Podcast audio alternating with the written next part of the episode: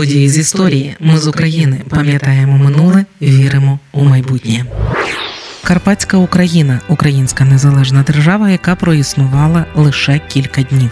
18 березня 1939-го, 84 роки тому, угорські війська завершили окупацію Карпатської України. Ця подія стала початком Другої світової війни для українців. Ще за 20 років до цього, після розпаду Австро-Угорської імперії, закарпатські українці активно виступали за об'єднання Карпатської України з іншими українськими землями. 21 січня 1919-го на народних зборах у Хусті, де зібралося більше чотирьох сотень депутатів з усього Закарпаття, було проголошено злуку Карпатської України з Українською Народною Республікою. Але тоді директорія УНР була у критичному становищі через агресію більшовиків і об'єднатися в єдину державу Україні українцям так і не вдалося. Натомість Підкарпатська Русь була включена до складу Чехословацької республіки на правах автономії, але ж реальної автономії, яка була описана в договорах, Карпатська Україна так і не отримала. 29 травня 1938 року Центральна Руська Народна Рада столиці Карпатської України Ужгорода поставила вимогу до уряду Чехословаччини про впровадження статусу автономії краю. 9 вересня 38-го до Праги прибула делегація з 10 представників представників Української центральної народної ради для перемовин про статус автономії у Чехословацькій державі. Зрештою, після підписання Мюнхенської угоди та ухвалення праським парламентом закону про автономію Карпатської України, Чехословаччина перетворилася на федеративну державу чехів, словаків і карпатських українців русинів. Перший автономний уряд раду міністрів Підкарпатської Русі очолив Андрій Бродій. Але проугорська політика Бродія, який ще до свого призначення вів таємні переговори з Угорщиною про приєднання краю,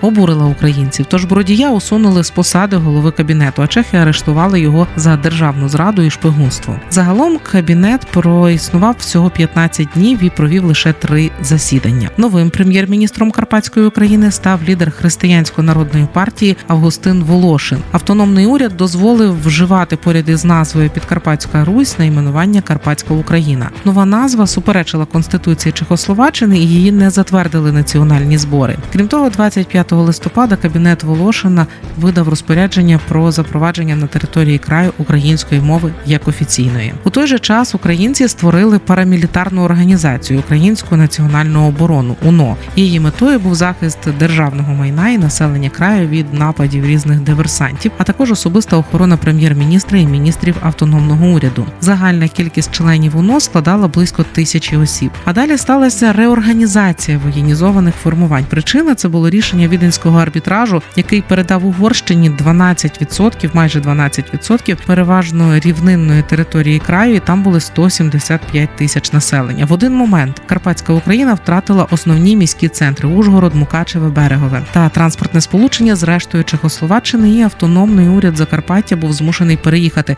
з Ужгорода в нову столицю Хуст. Тож 9 листопада 38 року відбулися установчі збори організації народної оборони Карпатська Січ. Message Онокс.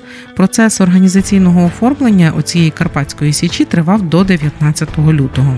Найбільшою проблемою Карпатської Січі було озброєння за чехословацьким законодавством. Онокс не потрапляла до категорії організацій, які мають право на носіння зброї. Але оскільки січовики допомагали прикордонникам ловити диверсантів, то чехословацьке командування пішло на зустріч і видало невелику кількість зброї, переважно пістолетів та гвинтівок австрійської системи Манліхера. Цього явно не вистачало, аби укомплектувати весь особовий склад Карпатської Січі. А ідея її повноцінного озброєння викликала спротив чехословацького військового командування. І от 12 березня 39-го року Угорщина отримує згоду Берліна на окупацію Закарпаття. Військовий штаб Онокс виступив з вимогою негайно озброїти січовиків. Цю ініціативу підтримав голова уряду Августин Волошин. І саме цей факт обурив представників центрального уряду в краї генерала Людвіка Прихали, який вимагав, аби січовики повернули взагалі видану їм зброю. Після відмови це зробити в ніч з 13 на 14 березня у Хусті відбувся бій між Карпатською Січчю та чеськими військами. Тільки повномасштабний наступ угорської армії зупинив це кровопролиття. Угорською операцією керував командувач 8-го корпусу угорської армії генерал-лейтенант Ференц Сомбатхеї. Чеська армія чинила спротив.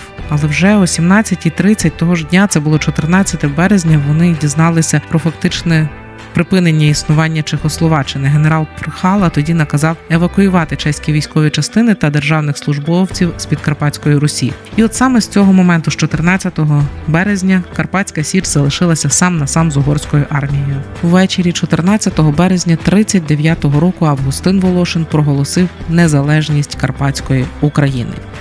А наступного дня існування української держави Карпатська Україна затвердив Сейм. В терміновому порядку міністром військових справ призначили Степана Клочурака, який 15 березня видав наказ про формування штатів управління, якими створювалися збройні сили нової української держави, Національна оборона Карпатської України. Очолив їх колишній підполковник армії УНР Сергій Єфремов. Також було сформовано генеральний військовий штаб, шефом штабу і начальником оперативного відділу начальної команди збройних сил Карпатської України став полковник Михайло Колодзінський. Основні бої з угорцями відбулися 15-16 березня 1939 року. Визначальний бій був на Красному полі, рівнині на правому березі Тиси біля Хуста. Відступаючи від Севлюша, нині виноградів через королеву аж до Красного поля, січовики стримували величезні сили противника і останню лінію оборони, яка розтягнулася вздовж правого берега Тиси на 4 кілометри. Регулярним частинам угорської армії протистояло кілька сотень вояків, озброєних легкими кулеметами, гвинтівками, ручними гранатами та пістолетами. Бій почався 16 березня о 10 ранку і тривав з півгодини. Січовики були змушені відступити під сильним артобстрілом. У 12 годині з хусту підійшла сотня підкріплення, і це дозволило січовикам перейти контратаку. Бій на красному полі затягувався. Угорська армія задіяла літаки і легкі танкетки. Перевага противника у живій силі і озброєнні змусила карпатських оборонців відступати з боями до хусту, в який угорські війська увійшли вже о 16 годині. В бою на красному полі загинуло майже 230 січовиків, українських офіцерів чеської армії, добровольців. Переважно це були семінаристи та пластуни. Крім того, угорці захопили у полон 450 січовиків, серед яких було дуже багато галичан. Втрати угорців становили близько 160 убитими і 4 сотні поранених. Залишки вояків з красного поля приєдналися до решти січовиків, які відступали до Великого Бичкова, щоб організувати там другу лінію оборони. Станом на 18 березня. 1939 року Карпатська Україна була повністю окупована угорськими військами.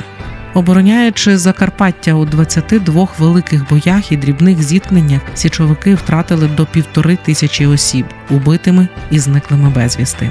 Ми з України важливо знати історію і розповідати історії. Найважливіше, що ми повинні дати нашим дітям, це коріння і крила.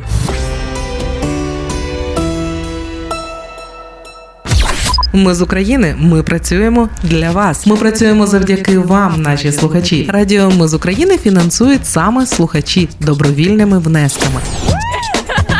Кожен з них наш спонсор. Приєднуйся до наших спонсорів. Тепер допомогти Радіо Ми з України ще простіше. Заходь на сайт Радіо Ми з України, тисни кнопку Підтримай нас і обирай найзручніший спосіб підтримки.